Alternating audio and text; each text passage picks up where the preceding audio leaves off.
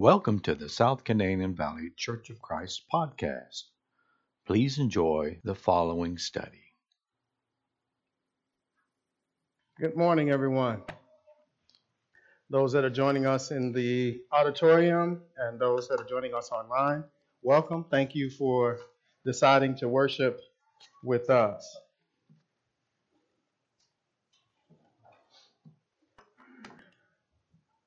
I'd like to share some research with you. According to Jeffrey Jones, he's a Gallup senior editor, U.S. church attendance has shown a small but noticeable decline compared to what it was before the COVID 19 pandemic. In the four years before the pandemic, 2016 through 2019, an average of 34% of U.S. adults said that they had attended church, synagogues, mosques, or temple in the past seven days. From 2020 to the present, the average has been 30%, including a 31% reading from January, pardon me, May 1st through the 24th in a survey. The recent church attendance levels are about 10% is points below the Gallup measured in 2012. So it's continuing to decrease. So I wonder, I wonder what does the scripture has to say about us attending service? Does it have anything to say about that? Now, in our lesson today, it's going to be about Judas Iscariot. He's one of the most known apostles, probably notorious or infamous, uh, but he's definitely known. And I think he's an excellent person to let us know that just by being present isn't enough. And we're going to explore some of the things he was present for and that he got to participate in and what we can gather from him. So that's the title of our lesson. What can we learn from one of the most known apostles?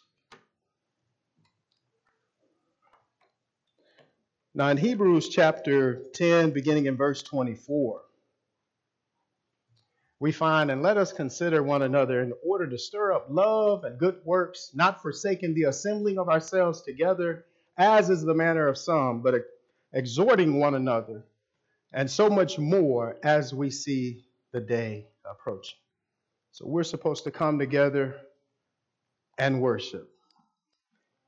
But what I want to convey to you is just by showing up here, that's not enough. Your presence, uh, although we're glad that you're here, that's not enough. And hopefully you'll agree with me by the end of our lesson today. So, who was Judas? Who was Judas? Now, before I get into his introduction at work, we have something called a professional introduction. You may have heard of it by a different name, maybe elevator speech or 30 second commercial. But basically, what it is, if you haven't heard of it, it's a brief summary of who you are and what you do and what you'd like to do. So let's just say I'm Judas Iscariot and I'm giving you my 30 second commercial. It might sound something like this Hello, my name is Judas Iscariot. I'm an apostle of Jesus Christ. I served as treasurer, but I was also a thief. I am notoriously known for betraying Jesus. I felt guilty about it, and I wanted to make it right. I went to the chief priests and the elders to, for them to pardon my sins, and I attempted to return the money. That's what I wanted to happen. That's not necessarily what happened, but that's what I wanted to do. Now, from a religious perspective, regarding the, his accomplishments, I'd like you to think about it. Judas was trusted enough to be the person that's the treasure. You're not going to be treasure if people don't trust you. There, there might be some objections to you being in that position. So they trusted him, all of them, enough for him to be treasure. And then the position of apostle, that is a very lofty position. Very lofty. Now, for those who who have a that are spiritually minded, for those that are carnal minded, it probably doesn't mean very much at all. now, in case you're not familiar with the definition of an apostle, an apostle is a delegate, specifically an ambassador of the gospel, officially a commissioner of Christ, apostle. This is something that distinguishes Jesus' apostles. It says, with miraculous powers. So I think that's a little bit different than others who claim to be apostles. A messenger, he that is sent. That's what we mean when we say an apostle. Now, with that being said, there are a lot of people from the past and present that aspire to be apostles. If you look in 2 Corinthians chapter 11, beginning in verse 13, we find for such are false apostles, deceitful workers, transforming themselves into apostles of Christ, and no wonder, for Satan himself transforms himself into an angel of light. Therefore, it is no great thing if his ministers also transform themselves into ministers of righteousness, whose end will be according to their works. So in the past, you had people claiming to be apostles. Now, according to Dr. David Miller, he's an instructor at the Bear Valley Bible Institute. He says that several groups that claim affiliation with the Christian religion alleged to have apostles among them, including Catholicism, Mormonism, and some Pentecostal groups. I didn't say it, he did. So, can we agree that we have both people from the past and the present aspiring to this position of apostle, calling themselves apostle? Now, unlike these people claiming to be apostles, Judas actually was. In Luke chapter 6, beginning in verse 12,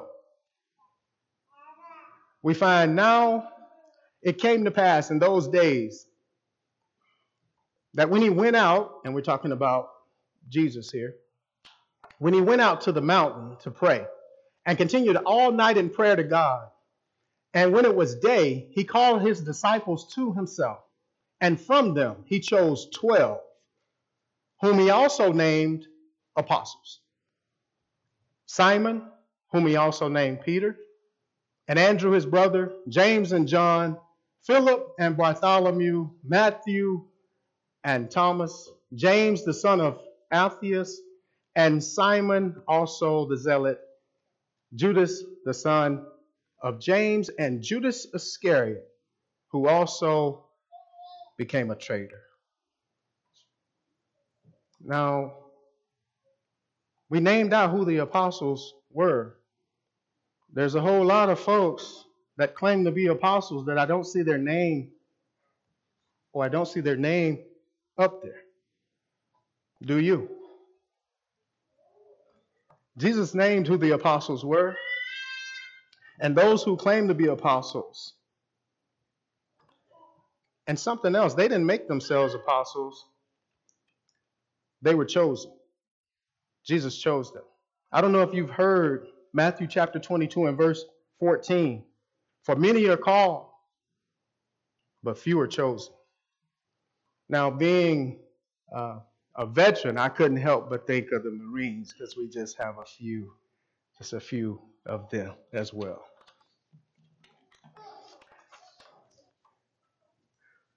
So I mentioned before, one of the things that distinguishes Jesus' apostles from all the rest And we're going to take a look at some of that, that evidence. I'd like you to, this morning, I'd like you to put yourself in the mind of Judas. You're Judas. I think that'll kind of help you get a little bit more out of the lesson. So we're going to look at what are some of the things that he experienced. And maybe we can understand his actions, what he did. In John chapter 11 and verse 1, see, I titled this, Saw the Glory of God. Now, for some of you, you'll probably say, hey, that, was a, that would be enough for me to, to be faithful, to be loyal. And then again, maybe not. John chapter 11, beginning in verse 1. Now, a certain man was sick, Lazarus of Bethany, the town of Mary and her sister Martha. It was that Mary who anointed the Lord with fragrant oil and wiped his feet with her hair, whose brother Lazarus was sick. Therefore, the sister went to him, saying, Lord, behold, he who you love is sick. When Jesus heard that, he said, This sickness is not unto death, but for the glory of God, that the Son of God may be glorified through it. Now, Jesus loved Martha and her sister and Lazarus. Verse 6. So when he heard he was sick, he stayed two more days in the place where he was. Then after this, he said, to the disciples, Let us go to Judea again. Verse 16. Then Thomas, who is called the twin, said to his fellow disciples, Let us also go, that we, we may die with him. The point I'm trying to make here is we see disciples, plural, right? So I would assume Judas is amongst those that are there. Verse 38. Then Jesus, again groaning in himself, came to the tomb. It was a cave, and a stone lay against it. Verse 39. Jesus said, Take away the stone. Martha, the sister of him who was dead, said to him, Lord, by this time there's a stench for he's been dead for four days. Jesus said to her, Did I not say to you that if you would believe, you would see the glory of God? Then they took away the stone from the place where the dead man was lying, and Jesus lifted up his eyes and said, Father, I thank you that you've heard me. And I know that you always hear me. But because of the people who are standing by, I said this, that they may believe that you sent me. Now, when he had said these things, he cried with a loud voice, Lazarus, come forth. And he who had died came out, bound hand and foot with grave clothes, and his face was wrapped with a cloth. Jesus said to them, Loose him and let him go. If we could just pause for a minute. Just imagine now you saw that. Would it have an impact on you? Have you ever seen anything like that in your life? Hmm. Okay. So Judas, we said disciples. So Judas we are to assume, witness and saw this glory of God. So he saw this, this miracle. And maybe you're saying, hey, that would be enough for me to be faithful and loyal. Now, as a whole, I would have to disagree because remember the stats I gave you of the declining church attendance? Does that reflect belief and loyalty? Well, Jesus doesn't stop with just allowing uh, Judas to witness this miracle. Remember our definition of what an apostle is? They have power. We see evidence of that here. Matthew chapter 10 and verse 1. And when he had called his 12 disciples to him, he gave them power over unclean spirits to cast them out, to heal all kinds of sickness and all kinds of disease. Now the man, pardon me, now the names of the 12 apostles are these. First Simon, who is called Peter, and Andrew his brother, James the son of Zebedee, and John his brother, Philip and Bartholomew, Thomas and Matthew the tax collector, James the son of Alphaeus and Lebbaeus, whose sure name is Thaddeus, Simon the Canaanite, and who? And Judas Iscariot, who also betrayed him. So let's let's look at these events now.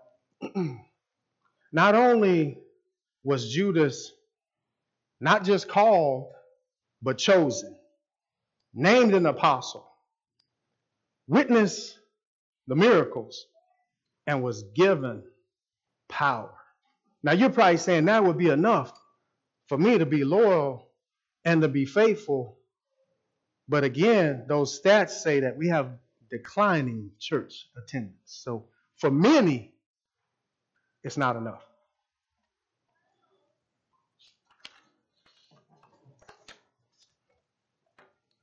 All right, going back to Judas's bio. We said that he was an apostle. We see that he had power. We saw that he witnessed miracles.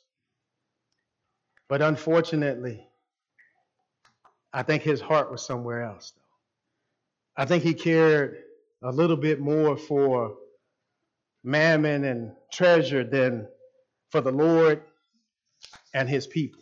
Although he had a good front going, I, I think uh, his facade was working very well. I mean, for him to be appointed as treasurer, it had to be working pretty good. But in John chapter 12 and beginning in verse 1, we find then, six days before the Passover, Jesus came to Bethany where Lazarus was, who had been dead, whom he had raised from the dead.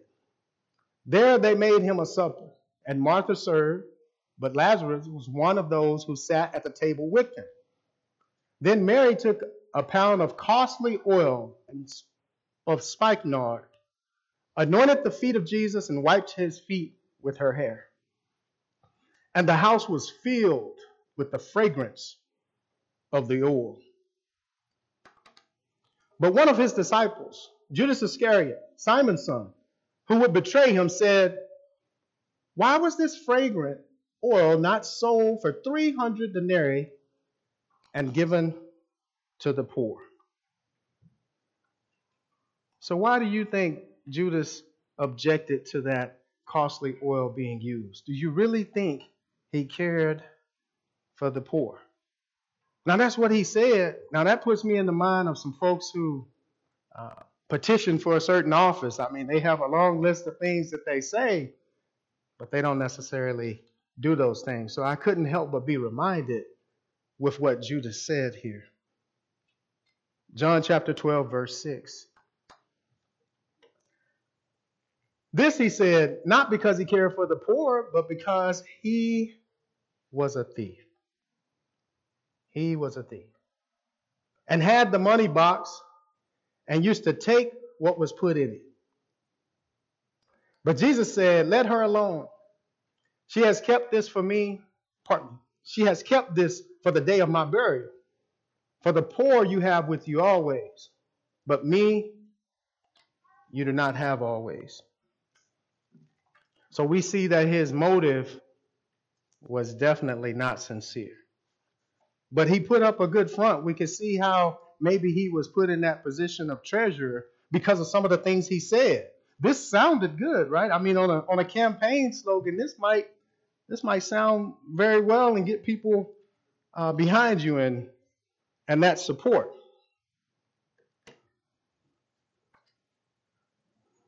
I think the Bible has quite a few things to say about thieves. So I wanted to see what's what's Jesus' take on on a person being a, a thief.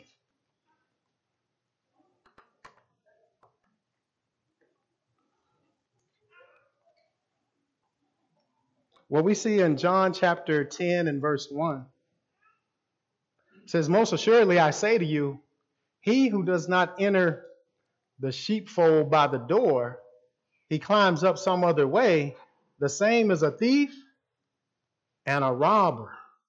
A thief and a robber. So it seems like it's kind of getting a little bit worse. I'm thinking thief is bad enough, right? I'm, I'm thinking maybe slipped in undetected and swiped a few things and, and out. But then a robber to me is a little bit different. I think a bank robber, they're confronting someone and some bad things may happen whenever I think about robber.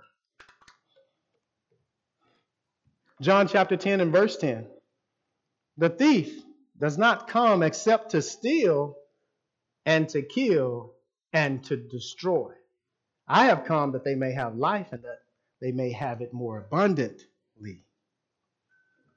So it seems like this thief is getting a little bit worse. We went to robbing and then now it's to killing and destroying. So it seems like there's a little bit more that meets the eye when it comes to uh, a person being a, a thief. And then I was thinking there's a difference between stole once and continues to steal. It said he used to help himself to the money box. So I'm thinking that wasn't a one time that wasn't a one time thing. Now, although Jesus and his fellow disciples trusted Judas enough to make him treasure, Jesus chose him to be an apostle. He witnessed Jesus performing miracles. He was given power to perform miracles, but he chose to lay up treasures elsewhere. And, and I would go on to say that he had a different master. Even though the master of the universe, the master of all creation was in front of him, I think he made another choice. I think Matthew chapter 6 and verse 24 really describes his behavior to me. It says, No one can have two masters, but it seemed like that's what he was trying to do. For either he will hate the one and love the other, or else he will be loyal to the one and despise the other. You cannot serve God and mammon. I'd like you to think about this for a minute because he was drawn to the money. And I don't know if you've looked up mammon, but mammon has to do with an excessive uh, pursuit of wealth. So, not just money, but the fame, the fortune, all of that is in the mammon. So, he was more attracted to and he had that money box. So that, that money really meant something to him when he has the creator that has given him personally all these things that we've listed. So I, I, couldn't help but think, I don't know anyone else that this scripture applies more accurately to. And then that one word that really jumped out to me is the loyalty. Because we're talking about the person who betrayed Jesus. So we definitely see the lack or the lack of loyalty.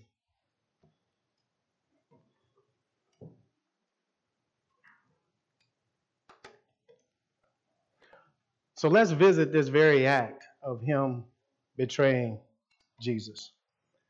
In Matthew chapter 26 and beginning in verse 14, we find then one of the twelve, called Judas Iscariot, went to the chief priests and said, What are you willing to give me if I deliver him to you? And they counted out to him 30 pieces of silver. So from that time, he sought opportunity to betray him. So, with that in mind, I'm thinking this probably wasn't something done publicly. I'm thinking it was probably more like, hey, what would you what would you do if if I if I delivered him to you? What? So I'm thinking it was done in private. That's what I think. I don't think that this this was public. And I, would like you to think about this. There's a lot of sin and crime. Can you think of one that's worse than this? Betraying the Lord.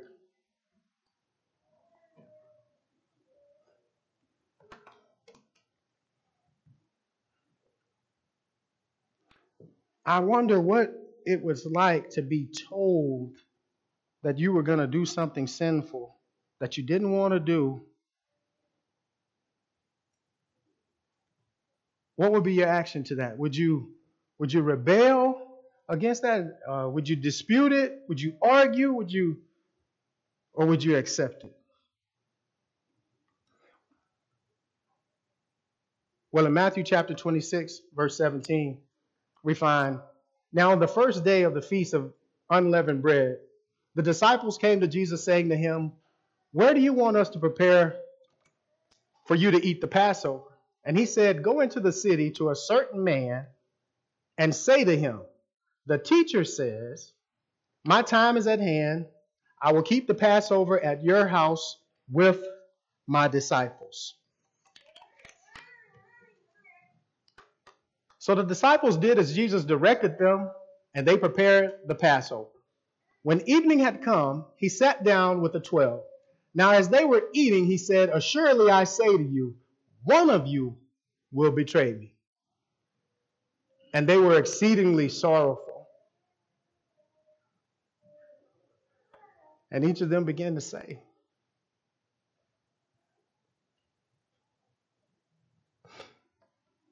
Lord, is it I? He answered and said, He who dips his hand with me in the dish will betray me. Now, I want you to really think about that. Look at how close the betrayer was to him. I try to think of my relationships on earth. What, what would mimic that? I would think maybe if my if my wife betrayed me, if my child betrayed me, if my parents betrayed me. So we see their reaction. They were very sorrowful. There was, there was nobody arguing about it. They believed what he said.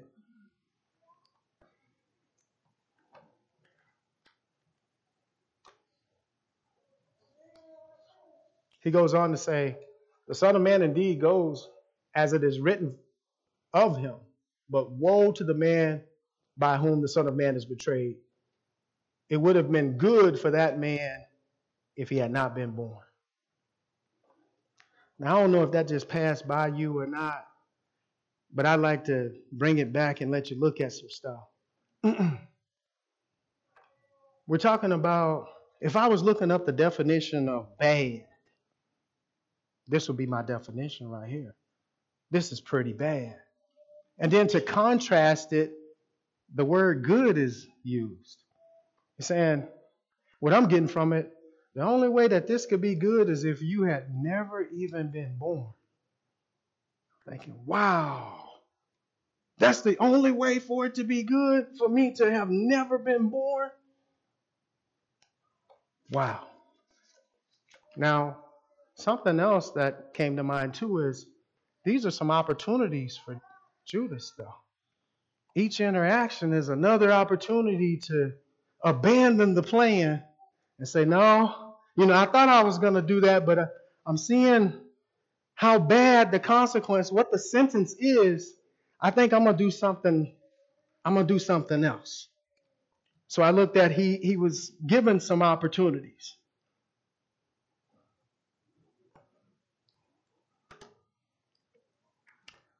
Verse 25. Then Judas, who was betraying him, answered and said, Rabbi, is it I? He said to him, You've said it. Now, the first few times I've read this verse, it really didn't mean as much to me as it should have. So I looked at what some commentary says about it. In the Believer's Bible commentary, when Judas finally asked point blank if he were the one, this is Jesus saying, Yes, it's you. I look at that's another opportunity to abandon the plan and not go through it because he's already told me about the consequences. Said the only way this will be good is if you had never been born. You have a chance not to go through with this.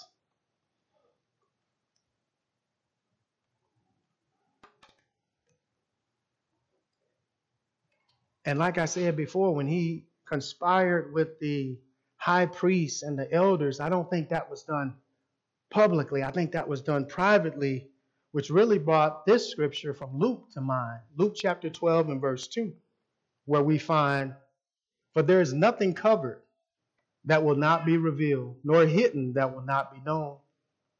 Therefore, whatever you have spoken in the dark will be heard in the light, and what you have spoken in the ear in the inner room will be proclaimed on the house on the housetops. Again, I think this scripture really applies to Judas. Think about it for a moment. I think the conspiracy took place in private, but it is so public now that he is part of his identity. His betrayal is part of his middle name, if you will. It's so attached to him. Let me ask you this. Let me bring it home because it's probably way out there. What if it was you? Once again, that we're told you were going to do these bad things. Terrible. What would you do about it?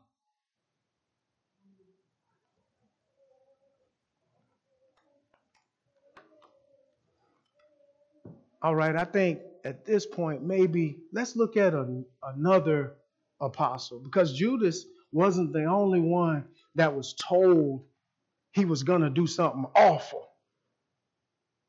So we have no further to look than I think Peter was kind of in a similar a similar situation. In Mark chapter 14 and verse 26, Peter's told he's going to deny Christ. I wonder what his reaction is. Mark chapter 14, beginning in verse 26. And when they had sung a hymn, they went out to the Mount of Olives. Then Jesus said to them, All of you will be made to stumble because of me this night. For it is written, I will strike the shepherd, and the sheep will be scattered. But after I have been, been raised, I will go before you to Galilee. Peter said to him, Even if all are made to stumble, yet I will not be. We see a different reaction here. When Peter's told he's going to do something awful, he's like, oh, no, not me. You must got me confused. I mean, you must thought I was one of those guys over there. Not, not me.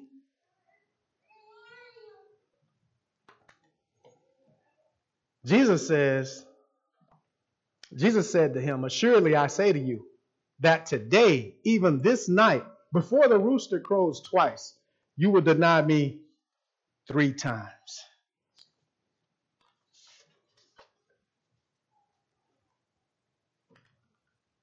I wonder what Peter's response was. But he spoke, spoke more vehemently. If I have to die with you, I will not deny you. Now, he wasn't by himself, and it says, and they all said likewise. So their response was to the Creator who knows all things. They were basically saying, You're wrong about this. You're wrong about me. I'm better than that. You got me mixed up. You, you're not giving me all the credit that I'm due. I, think at this point they were out of their minds because do you know who you're talking to? You're talking to the person who knows all things. And he just told you what's going to happen. And then since you can't believe it, he even gave you a time frame. He said, okay, what time do you have on your watch? Okay, in about five minutes, this is what's going to happen. Today, tonight. And at the same time, you're going to hear these sounds. I, I mean, he was getting really specific, but that wasn't good enough for them.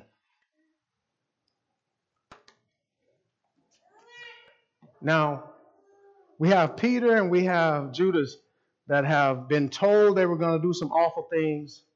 We saw that Judas's response was to make more inquiry, like, hey, is it me? Am I the one? And after he's told that he's the one, he doesn't argue about it because he knows, yep, I am the one. And, and goes ahead and does the terrible thing. Where Peter says, no, you got me confused. I'm not going to do that. That's awful. I, there's no way. None of us will do that. So, definitely different responses to the same situation. But after committing those awful things, which they both did, here's Peter's response. John chapter 21 and verse 15. So when they had eaten breakfast, Jesus said to Simon Peter, Simon, son of Jonah, do you love me more than these? He said to him, Yes, Lord. You know that I love you. He said to him, Feed my lambs. He said to him again a second time, Simon, son of Jonah, do you love me? He said to him, Yes, Lord, you know that I love you. He said to him, Tend my sheep. He said to him a third time, Simon Peter, son of Jonah, do you love me? Peter was grieved. He said to him a third time, Do you love me? And he said to him, Lord, you know all things. You know that I love you. Jesus said to him, Feed my sheep. I'd like to draw your attention to something. He realizes now that he knows all things.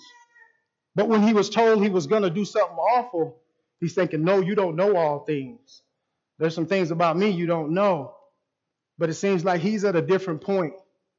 He denied three times, and it seems like he's being restored. And that was public. When he did the denial, that wasn't in secret, that was in front of everybody. So his restoration is public also.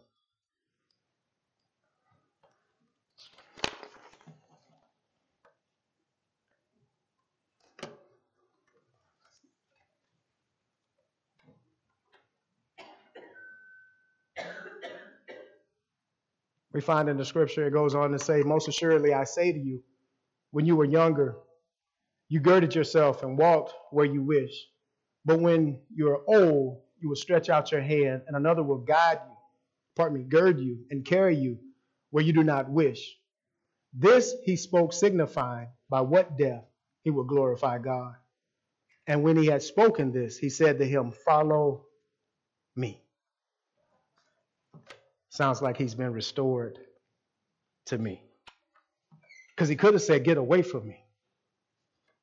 He does say that in different places. I, I know you not. Depart from me. So we know that he could say that as well. But that's not what he said. He said to follow, follow me.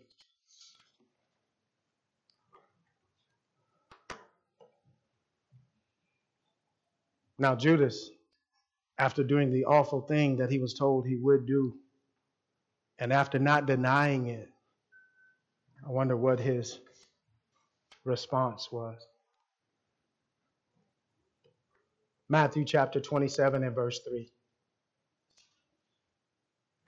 Then Judas, his betrayer, seeing that he had been condemned, was remorseful brought back the 30 pieces of silver to the chief priests and elders, saying, I've sinned by betraying innocent blood. And they said, What's that to us? You deal with it. You see to it. I think that would be the definition of rejecting I'm thinking he definitely had a change of heart because remember the money box that he cared so much about? He, he was willing to give that up. Seemed like he had turned a corner, if you will. And I didn't see anything wrong with trying to undo your mistake.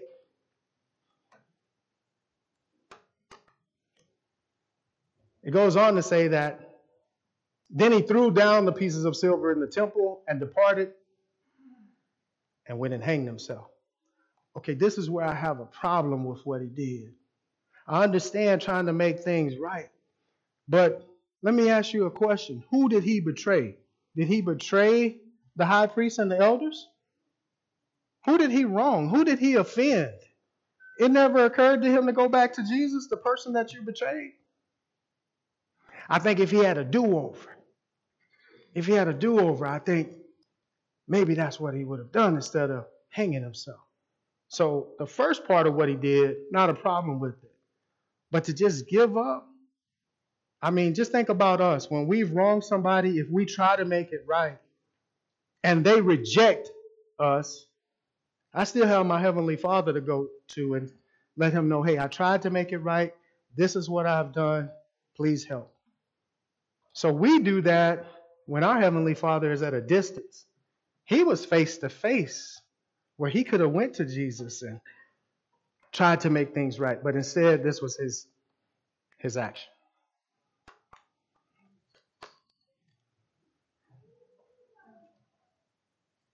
Judas isn't the only person that sinned and found himself in a bad situation. And Chase, thank you for the reading. We see that the men of Judea and in Jerusalem, in the scripture that we heard, they they realized that they were in a bad situation, but they had a different frame of mind. Acts chapter 2, verse 37. Now, when they heard this, they were cut to the heart and said to Peter and the rest of the apostles, Men and brethren, what shall we do? I think that's the right frame of mind. When you realize you're in the wrong, how can I make it right? What can I do? I think this response is timeless, not just for them, but for us today. Then Peter said to them, Repent and let every one of you be baptized in the name of Jesus Christ for the remission of sins and you shall receive the gift of the Holy Spirit. For the promises unto you and your children and to all who are far off, as many as the Lord our God will call. And with many other words, he testified and exhorted them, saying, Be saved from this perverse generation. We could just stop for just a moment. I couldn't think about, I mean, I couldn't help but think about how applicable this is to our world and society today, to our perverse generation. Then those who gladly received his word were baptized. And that day, about 3,000 souls were added to them. Had a conversation in the fellowship hall with another brother, and he asked me a question. He was saying, after this scripture, how can people just dismiss the importance of baptism? How in the world? Like, I don't know.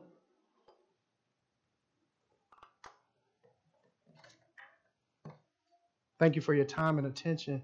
And I present the question to you Have you accepted Jesus Christ as your Lord and Savior? Have you been baptized? Have you been faithful in your relationship with Christ? Do you need the help of the church body?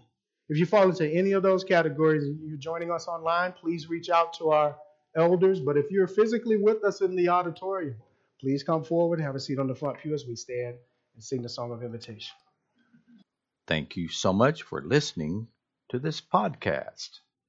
For further information about our church, please go to normanchurch.com, normanchurch.com, normanchurch.com.